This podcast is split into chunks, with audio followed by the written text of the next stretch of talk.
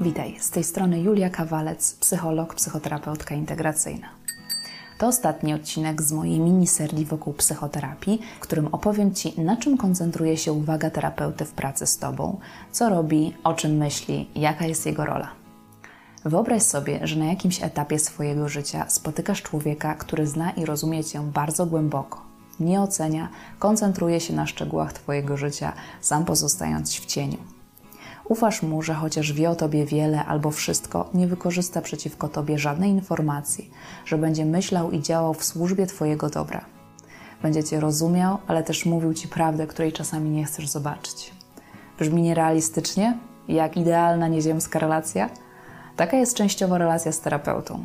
Przez 50 minut sesji jesteś dla niego najważniejszy i całkowicie interesuje się Twoim światem, swój odkładając na bok. Bada Twój świat, stara się go rozumieć, pokazywać i uprawomocniać to, co czujesz. W żadnej innej relacji nie znajdziesz czegoś podobnego. Należy jednak urealnić tę idyllę. To relacja w pewien sposób nierzeczywista, nie pochodząca z życia, lecz wynikająca z umowy, sojuszu, który podejmujemy, aby zrealizować Twoje cele, aby uwolnić się z pułapek, schematów i udrożnić potencjał, strumień Twojego życia. Taka relacja jest tymczasowa, najczęściej płatna, obwarowana wieloma warunkami, którym musisz sprostać, aby ją utrzymać, a zatem nie jest bezwarunkowa. Niemniej jest wyjątkowa, jest nietypowym spotkaniem i bardzo Cię zachęcam, abyś pozwolił sobie na doświadczenie jej na jakimś etapie Twojego życia.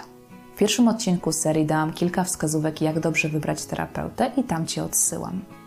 Zatem to, co terapeuta przede wszystkim będzie gotowy z Tobą zrobić, to budować wspólnie dobrą, bezpieczną relację polegającą na tym, że będziesz przyjęty dokładnie w tym miejscu, w jakim jesteś, z całą swoją historią, ze wszystkim, co ci się przydarzyło, a także ze wszystkim, co sam zrobiłeś, a z czego nie jesteś zadowolony, wręcz zawstydzony. Oczywiście terapeuta nie ma mocy, by zrobić to w pojedynkę. Jeśli nie dopuścisz go do swojego świata i pozostaniesz w zamknięciu, choćby wewnętrznym, nie będzie szansy na bliską relację. Nic nie wydarzy się bez Twojej zgody, wpływu czy przyzwolenia. Jednak zaufana i bezpieczna relacja to nie wszystko. Dalej terapeuta będzie uważnie badał świat Twoich subiektywnych znaczeń. Czy wiesz, że kobiety mówiące na przykład mój mąż mnie nie szanuje, mogą mieć na myśli zupełnie inne doświadczenia?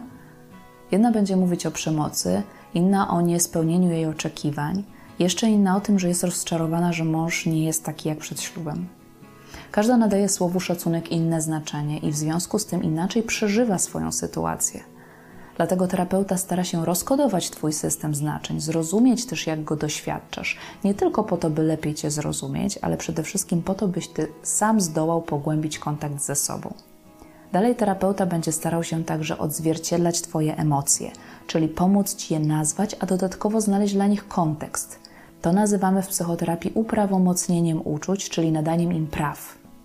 Często osoby zaczynające terapię mówią: Nie radzę sobie z emocjami i mają na myśli to, że na przykład ich nie rozumieją, nie kontrolują, wybuchają, a potem się za to wstydzą lub winią. W gabinecie chcemy przerywać takie błędne koła, zaczynając od tego, żeby nazywać te emocje, które być może nie są na miejscu i są nieadekwatne, ale terapeuta pomoże ci poszukać dla nich kontekstu.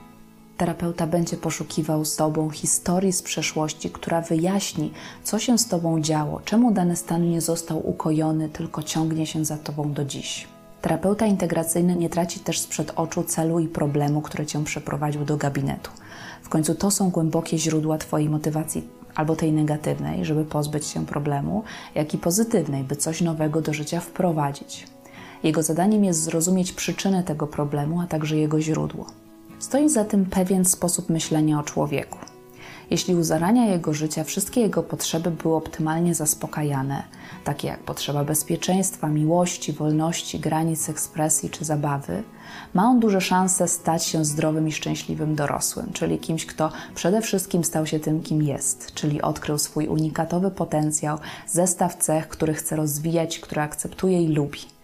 Kimś, kto ma w swoim wnętrzu więcej adwokata niż prokuratora – czyli potrafi stanąć w swojej obronie, gdy trzeba.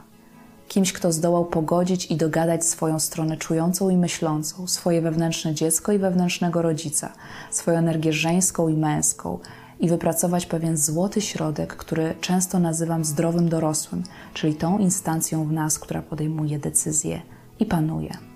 Jednak niewielka część z nas miała to szczęście wychować się w kochającym domu, spełniającym potrzeby dzieci, wolnym od konfliktów, uzależnień, przemocy czy traum. Spodziewam się też, że jeśli trafiłeś na ten kanał, a jest on dedykowany osobom DDA-DDD, to Twój życiowy start był bardzo trudny. Często najwrażliwszy czas w Twoim życiu został obarczony wieloma okrutnymi wydarzeniami, wielokrotnie traumatycznymi, więc Twoja droga do zdrowej dorosłości jest znacznie bardziej kręta, kreatywna i pełna wyzwań. Twoje wewnętrzne dziecko jest często skrzywdzone, poranione, dodatkowo niezdyscyplinowane, nienauczone granic czy poczucia hierarchii. Za to Twój wewnętrzny rodzic potrafi być okrutny w swojej krytyce, stawiać przed Tobą niemożliwe do spełnienia zadania. Za to Twój dorosły jakby nie istniał, tylko ciągle chował się przed życiem, odkładał je na później i unikał odpowiedzialności. Więc czujesz się często bardzo skrajnie albo jak zagubione dziecko, które nie panuje nad swoim życiem, albo ktoś chce mieć wszystko pod kontrolą, nie znosi sprzeciwu i nie akceptuje człowieczeństwa. W dzieciństwie, aby poradzić sobie ze zranieniami, musimy nałożyć na siebie różne maski, które w terapii integracyjnej nazywamy schematami, czyli utartymi sposobami myślenia, czucia i zachowania. Przykładowo dziecko, które bało się matki, która wpadała w szał po wywiadówce, z lęku zaczynało coraz bardziej wycofywać się z życia, z nauki i aktywności zaczęło myśleć o sobie, że jest gorsze i tym samym dawać sobie coraz mniej okazji do ćwiczeń. Potem na różnych etapach życia, kiedy czuje się od kogoś zależne, poddawane ocenom, reaguje podobnie, wycofaniem, odbieraniem sobie praw, nadziei i szans. W terapii chcemy zrozumieć te schematy i zobaczyć, w jaki sposób powodują one aktualne problemy w Twoim życiu. Innymi słowy, jak to się dzieje, że popadasz w podobne tarapaty i ciągle magicznie odtwarzasz swój dziecięcy, miniaturowy świat pełen dramatów w swoim dorosłym życiu. W tym miejscu zacytuję znaną psychoterapeutkę Nancy McWilliams. Mówi ona tak: Życie jest niesprawiedliwe. Ci, którzy cierpią najwięcej w dzieciństwie, na ogół cierpią najwięcej jako dorośli, to w okolicznościach zadziwiająco przypominających scenariusze z dzieciństwa. Co więcej, obserwując sytuację z życia dorosłego, można dojść do wniosku, że to cierpiący sam je wywołuje. W terapii chcemy też dotknąć bólu, który kryją Twoje schematy. One powstały, by Cię chronić. To była mądrość Twojego ciała i psychiki. Natomiast ból został nieprzeżyty, zablokowany na różne sposoby, a także zapisany w formie bardzo często okrutnej narracji typu: Nie poradziłem sobie. Gdybym się bardziej starała, mama by się nie uzależniła to moja wina, że rodzice się rozwiedli i tym podobne. Nasza wspólna wędrówka ma pomóc Ci w przyjęciu tej rany, przyjęciu wewnętrznego dziecka, utuleniu go, zrozumieniu i próbach zmiany jego myślenia. Dalej, kiedy jesteś już po stronie swojego dziecka, a Twój zdrowy dorosły jest silniejszy, przychodzi czas na symboliczne rozliczenie się z przeszłością i tymi, którzy byli wówczas Twoimi bogami, czyli opiekunowie, matka, ojciec. Zapraszam Cię do pracy, w której zaczynasz dyskutować z tym, co Ci się przydarzyło. Widzisz, że miałeś rolę w jakimś nieciekawym filmie, może dramacie, może thrillerze i to rolę trzecioplanową, której już nie chcesz grać. W tym momencie pomagam Ci też przejść przez wszystkie kręgi emocjonalne w trakcie kontaktowania się ze swoją krzywdą. Są to lęk, cierpienie, gniew, smutek, aż po akceptację, a finalnie być może wybaczenie. Dodatkowo terapeuta pokazuje Ci na każdym etapie, gdzie utykasz, na co cały czas liczysz, jakie iluzje na swój temat podtrzymujesz, o co walczysz, czego już nie można odzyskać.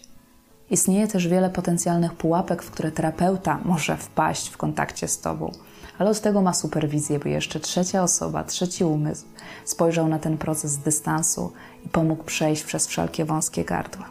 Opowiem Ci o kilku tych pułapkach. Nadodpowiedzialność terapeuty. Bywa tak, że terapeucie zależy bardziej na Twojej zmianie niż Tobie. On często ma łatwość widzenia w Tobie potencjału, możliwości i kilku kroków naprzód. Jednak z Twojej perspektywy często wygląda to inaczej i masz prawo do swojego tempa, do swoich ścieżek, nawet tych bardziej krętych i trudniejszych. I terapeuta nie może Cię nigdzie popchnąć, nawet gdy czasem ma wiarę w Ciebie za Was dwoje. Drugie to walka ze schematami. Czasami terapeuta wchodzi w walkę z Twoimi schematami i zaczyna być jakby po drugiej stronie barykady, co Ciebie często tylko doprowadza do okopywania się na swojej pozycji i odmrażania sobie uszu na złość terapeucie. W takich momentach powracamy do przymierza terapeutycznego i przypominamy sobie, o co razem się tu staramy, abyś nie czuł, że terapeuta chce Ci coś odebrać. Trzecie to podążanie za Twoją ucieczką. Jednym z bardziej popularnych strategii radzenia sobie jest unikanie, uciekanie od bolesnych tematów. Terapeuta nieraz tak bardzo będzie z Tobą empatyzował, że podąży za Tobą w Twojej ucieczce, przez co razem znajdziemy się w miejscu, które Ci nie służy albo nie pomaga wystarczająco. Nasza przestrzeń jest po to, by w takich momentach się zatrzymać, zobaczyć, co się między nami stało i przypomnieć sobie, dlaczego chcesz przestać uciekać. Kolejne to wejście w stary taniec. Często pacjenci potrafią zaprosić terapeutę do znanego im relacyjnego tańca, prowokować do zachowań, których nie lubią, ale które znają. To może być na przykład taniec pod tytułem I tak mi nie pomożesz, albo Nigdy ci nie dogodzę, zawsze będziesz ze mnie niezadowolony, albo Wybaw mnie, ja jestem ofiarą i zrób to za mnie. Nieraz zdarzy nam się, również mnie, zatańczyć ten taniec czy zagrać w tę grę, ale ponownie nasza relacja, o ile jest dobra, udźwignie wejście czasem w taką pułapkę, po czym będziemy mogli na nią spojrzeć z metapoziomu i o niej pomyśleć. Kolejne to unikanie rozwojowych tarć. Czasem zdarza się, że zarówno pacjent, jak i terapeuta mają iluzyjne przekonanie, że po tym, co pacjent wycierpiał, teraz należy mu oszczędzać wszelkiego innego bólu i ma wychodzić z sesji w lepszym stanie niż przyszedł, jak głosi popularne hasełko. Jednak jest to duża pułapka, w którą mnie też zdarza się wpadać. Niestety nikt nie oszczędzi kolejnych życiowych tarć, również relacyjnych między nami. Mało tego, potrzebujemy się na nie narazić i je przeżyć, aby nasza relacja stała się prawdziwa i pogłębiona. Nie musi być tylko miło, ważne, żeby było prawdziwie. I to tyle na dzisiaj. I z tym odcinkiem kończę moją miniserię wokół psychoterapii. Daj mi znać w komentarzu, co bierzesz z niej sobie dla siebie. A jeśli jesteś kobietą z biografią DDA-DDD, zapraszam Cię na moją bezpłatną grupę rozwojową na Facebooku Odzyskać siebie wsparcie dla kobiet DDA-DDD. Możesz obejrzeć też moje webinary na tym kanale, na pewno znajdziesz coś dla siebie. Śledź mnie też na Facebooku. Jestem w trakcie przygotowywania kursu online o radzeniu sobie z nadmiarowym poczuciem winy i wstydu. Jeśli to Twój problem, pozostańmy w kontakcie. Dziś dziękuję Ci za uwagę i pozdrawiam serdecznie.